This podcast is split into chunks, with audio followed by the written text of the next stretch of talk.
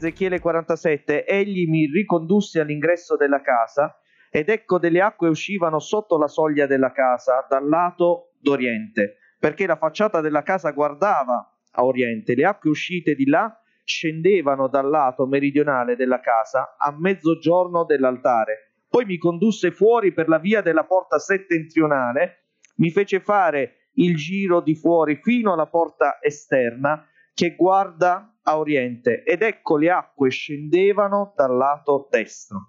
Quando l'uomo fu uscito verso oriente aveva in mano una cordicella e misurò mille cubiti. Mi fece fare mi fece attraversare le acque ed esse mi arrivavano alle calcagna.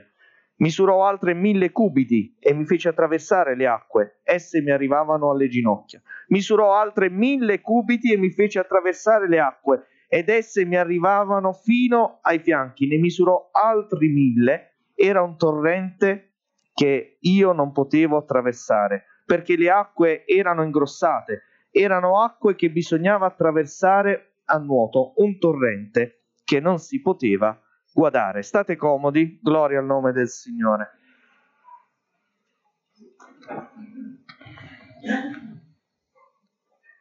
Questa visione di Ezechiele, come anche le altre visioni che Ezechiele ha, che riporta, sono strumenti che Dio utilizza attraverso la bocca di questo profeta per incoraggiare un popolo che è in cattività, un popolo che a causa della propria disubbidienza, del proprio allontanamento da Dio, si ritrova addirittura in una terra straniera. La prima ovvia riflessione quando parliamo di questi avvenimenti è che la nostra vita lontana dal Signore non può che essere una vita fatta di insoddisfazioni e di sofferenza. Non che quando conosciamo il Signore incominciamo a vivere su una nuvoletta. Non che quando conosciamo il Signore non accade più nulla.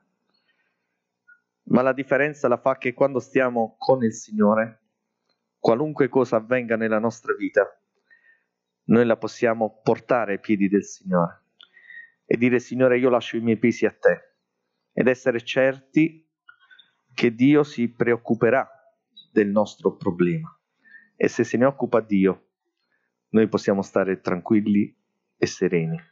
Questi, questo popolo, i giudei lontano dalla propria terra perché lontani dal Signore, erano diventati come vengono definiti dallo stesso profeta Ezechiele delle ossa secche, dove la vita non scorreva più perché la presenza di Dio non era più al centro della loro vita. Queste ossa secche però Dio intende riportarle in vita. Queste ossa secche Dio intende dare una nuova vita perché la gloria del Signore possa tornare ad essere manifestata nel suo popolo. Stamattina puoi avere qualunque condizione, qualunque condizione, parlo di condizione spirituale.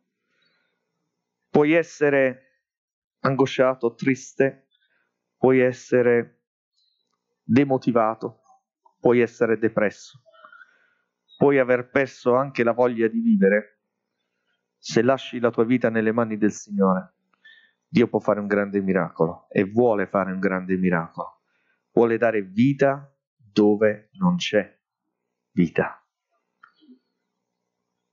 Queste ossa secche saranno riportate in vita dal Signore così come aveva preannunciato e la presenza del Signore attraverso un nuovo tempio sarà manifestata in mezzo al suo popolo. I versi che abbiamo letto si riferiscono a questo fiume che esce dal Tempio perché Dio finalmente ha ripreso possesso di questo luogo che rappresenta la sua presenza in mezzo al popolo e quindi questo fiume uscirà dal Tempio per sfociare in quello che era il Mar Morto, a dimostrazione che Dio può ridare vita anche a ciò che non ha più vita.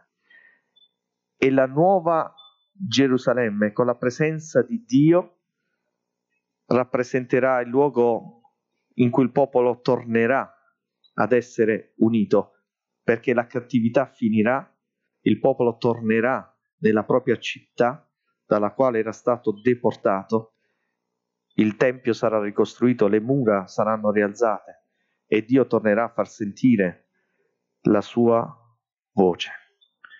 Dice un verso di Giovanni, sono venuto perché abbiano vita e l'abbiano in abbondanza. Vorrei chiederti stamattina, e rispondi nel tuo cuore, quale tipo di vita stai vivendo.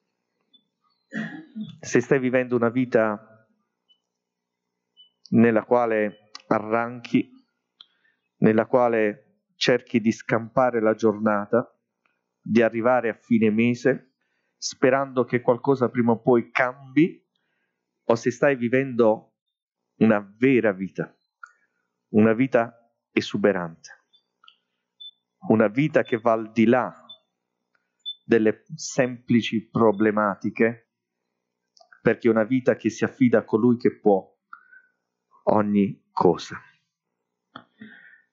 In Malachia dice la scrittura, portate tutte le decime alla casa del tesoro, vedrete se io non aprirò le cataratte del cielo e non riverserò su di voi tanta benedizione che non vi sia più dove riporre. C'è bisogno di dare tutto noi stessi al Signore, di offrire il meglio per poter realizzare che quello che Dio ha preparato per noi è vita esuberante.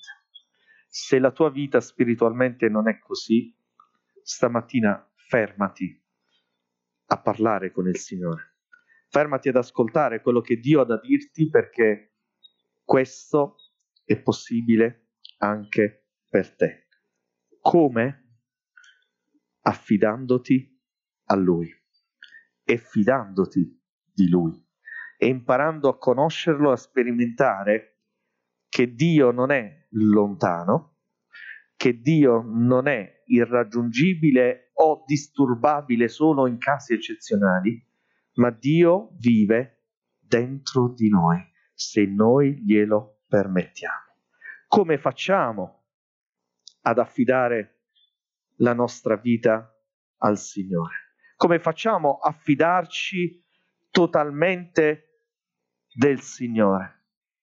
Innanzitutto per affidare la nostra vita al Signore dobbiamo togliere i nostri piedi da terra.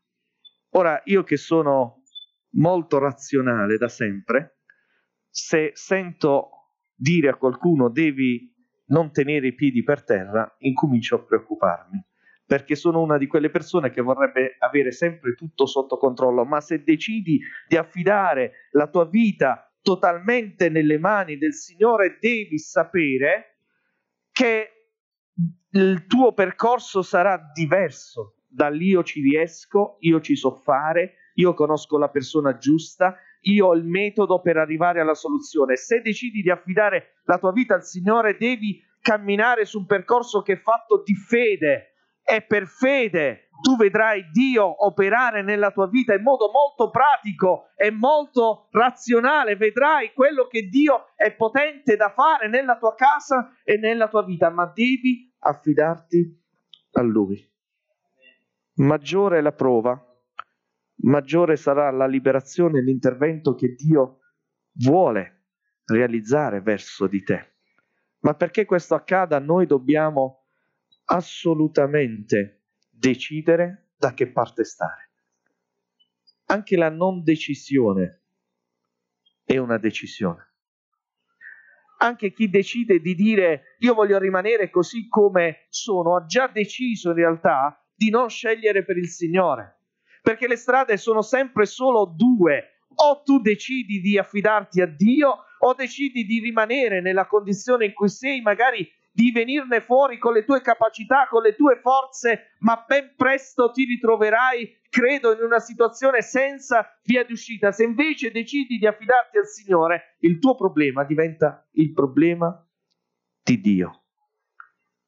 Ma quanto sei disposto a schierarti dalla parte di Dio. Un giorno Daniele, che anche lui si trovava in cattività perché, tra l'altro più anziano di Ezechiele, si trovava in cattività perché era già stato deportato, un giorno Daniele, che era tra coloro che erano stati nominati eh, satrapi, tra coloro che erano stati nominati eh, i saggi che dovevano condurre anche il popolo, un giorno Daniele si ritrovò in una condizione difficile a Babilonia perché qualcuno per farlo fuori aveva studiato un metodo che era infallibile. Facciamo sì che il re emani un editto per il quale per 30 giorni nessuno potrà inchinarsi davanti ad altro Dio se non al re e vediamo che cosa succede e come l'editto fu emanato, dice la scrittura che Daniele salì nella sua camera, aprì le finestre e incominciò ad adorare il nome del Signore. Lui aveva preso posizione, decisa posizione nei confronti del Signore, ma questo gli creò dei problemi, perché quando fu riferito al re, anche se Dario voleva del bene a Daniele, anche se Dario a malincuore dovette prendere questa decisione, Daniele fu indirizzato verso la fossa dei leoni. E mi piace considerare quello che fu il commento del re Dario, mentre Daniele veniva portato verso la fossa dei leoni, che disse il tuo Dio che tu servi con perseveranza, sarà lui a liberarti. Ma lo stavano gettando in una fossa di leoni, affamati. Non c'era speranza per quest'uomo dal punto di vista umano di venirne fuori illeso. Era certa la sua fine, la sorte era stata con lui tremenda, non poteva che morire perché è dato in pasto ai leoni, ma Dio è potente e lo voglio ricordare a tutti e anche a coloro che questa mattina ci ascoltano, magari per la prima volta, Dio è potente da chiudere la bocca dei leoni, da andare oltre a quello che noi vediamo e immaginiamo e affidare la nostra vita a Dio consiste proprio nel sapere che Lui è l'Onnipotente e che quello che a noi è impossibile a Lui rimane possibile. Il primo che l'aveva capito era proprio il re Dario. Mi fa specie considerare che questo re non dormì tutta la notte, non fece arrivare nessuna concubina da lui, digiunò e appena fu giorno si recò alla fossa e chiamò Daniele. Il tuo Dio ha potuto liberarti, lui sapeva perché aveva visto nella vita di Daniele quello che Dio era potente da fare. Vivi per sempre, o oh Re, perché il mio Dio mi ha liberato. Dio ti vuole mettere in libertà, perché questo è quello che Dio vuole per i suoi figli. Dio vuole il bene. Lui noi lo chiamiamo il nostro Padre. E un padre vuole il bene per i suoi figli. Un vero padre, almeno. Quindi se cerchi una vera soluzione. Stamattina vi invito a togliere i piedi da terra, a dire io ce la faccio, io ho i mezzi, affidati al Signore, confida in Lui. E l'invito è anche, se vuoi affidarti a Lui, a seguire la corrente, che non è seguire la massa, ma seguire la voce dello Spirito Santo. Era un torrente in piena che non si poteva guardare. Quando finisci in un torrente in piena, puoi soltanto essere trasportato dalla corrente, puoi soltanto seguire l'andamento di questo torrente in piena senza riuscire ad opporti. Non vogliamo opporci all'opera che il Signore vuole fare nella nostra vita, perché Dio ha un progetto specifico e meraviglioso per ciascuno di noi. Finché noi cerchiamo di remare contro quello che Dio ha in mente per noi, potremo solo stancarci, potremo soltanto affannarci, ma senza ottenere alcun risultato. Se invece diciamo, Signore, noi lasciamo fare a te ogni cosa. Sai cosa vuol dire questo?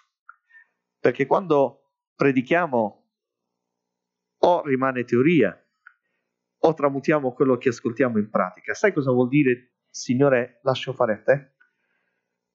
Vuol dire lascio fare a te.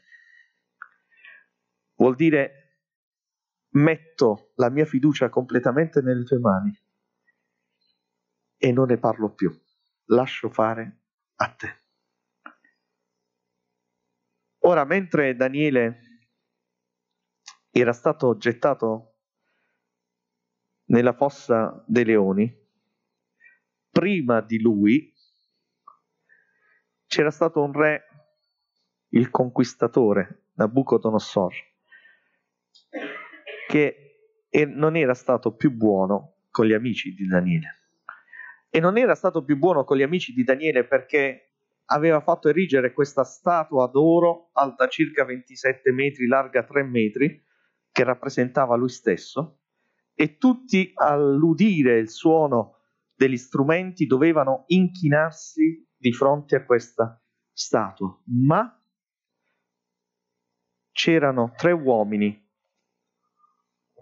gli amici di Daniele, che mentre tutti si inchinarono, quando ci fu l'inaugurazione di questa statua, loro rimasero in piedi, perché non adoravano altri dei se non il loro Dio. Se vuoi vedere Dio operare nella tua vita, devi avere un solo Dio. Devi avere un solo Dio e devi adorare un solo Dio.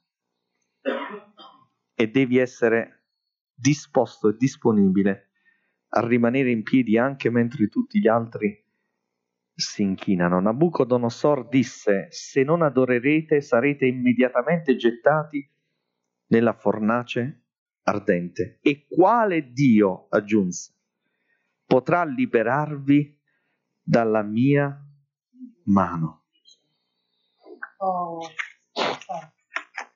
Quante volte ci preoccupiamo di quello che dicono gli altri, di quello che fanno gli altri? Avendo un figlio di 15 anni, che si è sempre proclamato intelligente, trovatemi un, quindicenne, un quindicenne che non lo dica, è tanto intelligente da non conformarsi agli altri, ho capito che a parole si possono dire tante cose, ma poi nei fatti le Jordan sono indispensabili, le felpe firmate pure, e se non sono stra lucido, non posso uscire di casa. C'è niente di male nel eh, essere ordinati, ma nell'essere uguali a tutti gli altri, perché se li incontri per strada di spalle i ragazzi di 15 anni, io non so se riconoscerei il mio figlio, sono tutti uguali. Eh? Però, papà, io non sono come tutti gli altri va bene. Ora, quando noi diciamo, Signore, io ti servo, io ti seguo, possiamo dirlo nel modo più bello che vogliamo, ma poi si vede nella vita pratica di ogni giorno se veramente decidiamo di non inchinarci davanti ad altri Dii. E voglio dirti con assoluta certezza in questa mattina che come dice la parola Dio onora quelli che lo onorano, se tu rimani fermo, ferma nelle vie del Signore perché il tuo obiettivo è onorare il Signore, Dio non mancherà di onorare la tua vita e tu rimarrai in piedi mentre tutti gli altri si inchinano, ma devi non far finta a parole, ma con i fatti perché la vita è fatta di tante circostanze nelle quali se noi non siamo veramente certi che Dio è con noi, noi non supereremo gli ostacoli. Un pilota di linea è riuscito qualche anno fa per ben 12 anni a pilotare aerei civili dove c'erano a bordo centinaia di persone con un falso brevetto di volo, un patentino falso. Come aveva fatto? aveva imparato sui simulatori a pilotare un aereo e per ben 12 anni è riuscito a pilotare questi aerei avendo la responsabilità di decine di persone. Poi ha cambiato compagnia aerea, qualcuno ha deciso nella nuova compagnia aerea di fare qualche controllo più approfondito ed è venuto fuori che il suo brevetto di volo era inesistente. E allora gli hanno chiesto, ma lei non ha mai avuto un problema nel pilotare aerei con tante persone pur non avendo un vero brevetto di volo? Sì, si è preparato sui simulatori, ma non aveva la pratica per poter pilotare questi aerei. Come ha fatto? Non c'è mai stato un problema. Lui ha detto è andato sempre tutto bene, ma una volta la ricordo benissimo, quando c'era una grande tempesta e io non sapevo come uscirne da quel problema. Tu puoi, tra virgolette, mostrare il patentino di credente. Puoi dire, io frequento la Chiesa, io so che il Signore esiste, tu puoi fare grandi bei discorsi, ma nella tempesta, nella difficoltà, quando arriva il momento difficile, o il brevetto ce l'hai, o sai che per volare superare quel momento hai bisogno di chi con potenza interviene nella tua vita e sai che soltanto ricorrendo a lui tu supererai quella difficoltà, oppure nella tempesta tu affonderai. Stamattina vogliamo dire, Signore,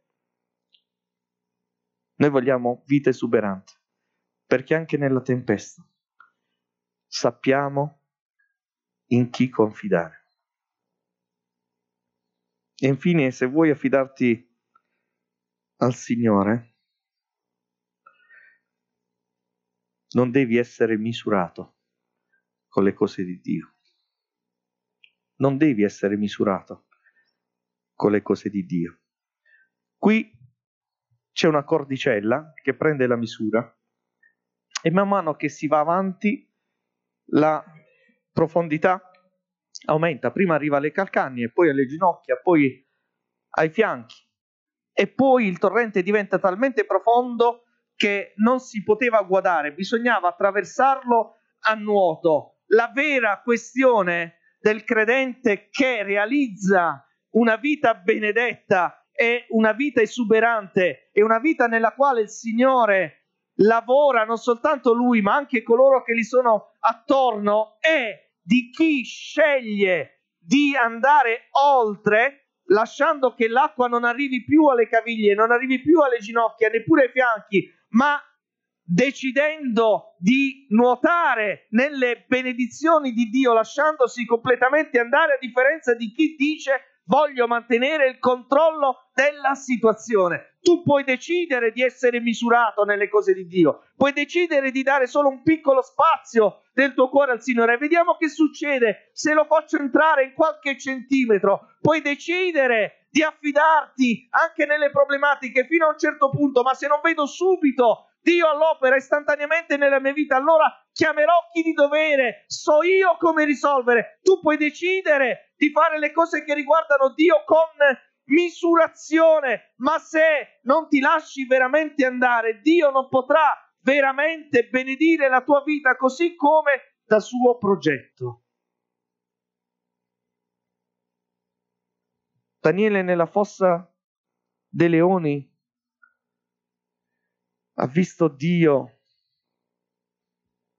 totalmente dalla sua parte e il re dovette emanare un decreto.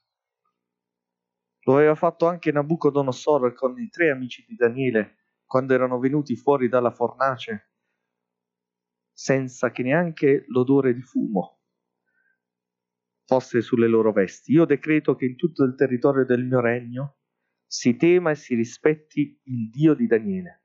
E aggiunge Dario, perché è il Dio vivente che dura in eterno, il suo regno non sarà mai distrutto, il suo dominio durerà fino alla fine.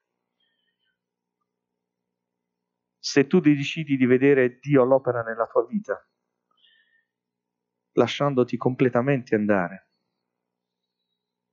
Questo è quello che accadrà. Gli altri realizzeranno che c'è un Dio vivente, potente, che governa ogni cosa. Anche Nabucodonosor non ne poté fare a meno. Anche lui dichiarò che l'Iddio degli amici di Daniele era l'unico vero Dio. Tu stamattina puoi dichiarare io confido totalmente nel Signore. C'è un momento e poi preghiamo. Un momento particolare, che è il momento nel quale, e forse l'abbiamo vissuto tutti quanti noi quando abbiamo imparato a nuotare. Qualcuno ancora non sa nuotare, mia moglie tra... Eh. Eh. Però se hai imparato a nuotare, sai che c'è un momento particolare nel quale devi lasciare il punto fermo, la persona, la roccia, lo scoglio. Qualcuno come il polpo non lo lascia lo scoglio. Ma se vuoi imparare veramente a nuotare, devi staccarti ad un certo punto. E devi lasciarti trasportare dalle onde. C'è questo momento che è fondamentale. Forse hai compreso tante cose e forse Dio ti ha già mostrato tante volte la sua benignità, ma tu ancora sei aggrappato, aggrappata a quello scoglio e non lo molli perché hai paura di lasciarti andare. Vedrai quei due metri quadrati che sono intorno a te, ma non potrai vedere oltre. Non potrai realizzare quello che c'è al di là di quello scoglio, se non permetti a Dio di prendere tutta la tua vita. Chiudiamo i nostri occhi, preghiamo al Signore, gloria al tuo nome Gesù. Siamo partiti dalle ossa secche, ossa nelle quali Dio è potente da riportare vita. E stamattina Dio ti ha detto che vuole mettere vera vita, vita esuberante nella tua vita. Non importa da quanto tempo conosci il Signore, non importa neanche se è la prima volta che senti predicare l'Evangelo in questo modo. Quello che importa è che stamattina guardi dentro di te e ti chiedi che tipo di vita vuoi vivere. Vuoi una vita fatta anche di tante soddisfazioni, di tanti momenti nei quali dirai sono stato bravo, sono stata brava, ce l'ho fatta, ma nei quali non saprai a chi rivolgerti nel momento della difficoltà? O vuoi una vita esuberante? Una vita nella quale il Signore prende possesso della tua vita ed è Lui a condurti. E tu hai certezza che qualunque cosa accada, tu sei al sicuro, perché Dio si occuperà di te. Quale vita vuoi vivere? O quale vita stai vivendo? Forse qualche volta, per non far notare la tua fede, ti sei inchinato come gli altri forse più di qualche volta hai deciso di non rimanere in piedi perché tu non potessi essere magari giudicato. Forse hai anche deciso di confidare in tanti uomini